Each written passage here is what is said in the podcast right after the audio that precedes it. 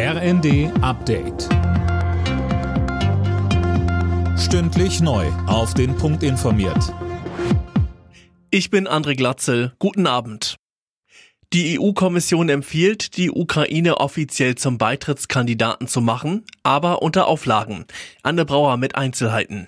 Kommissionschefin von der Leyen sagt ganz klar, ja, die Ukraine verdient den Kandidatenstatus. Das Land sei bereit, für den europäischen Traum zu sterben. Aber Kiew muss noch weitere Reformen umsetzen.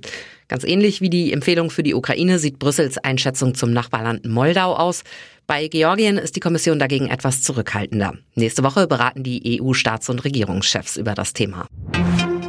Weil Russland die Gaslieferungen nach Europa gedrosselt hat, stuft die Bundesnetzagentur die Lage in Deutschland jetzt als angespannt ein. Im täglichen Lagebericht heißt es aber auch, die Gasversorgung sei im Moment stabil und die Versorgungssicherheit sei derzeit weiter gewährleistet.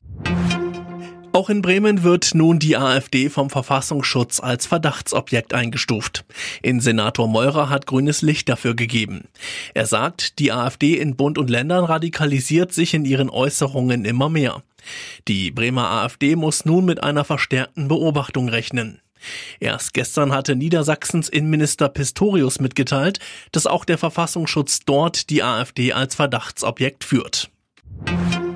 Auf den Autobahnen droht wieder Hochbetrieb. Grund sind laut ADAC das Ende der Pfingstferien und das verlängerte Fronleichnam-Wochenende in einigen Bundesländern.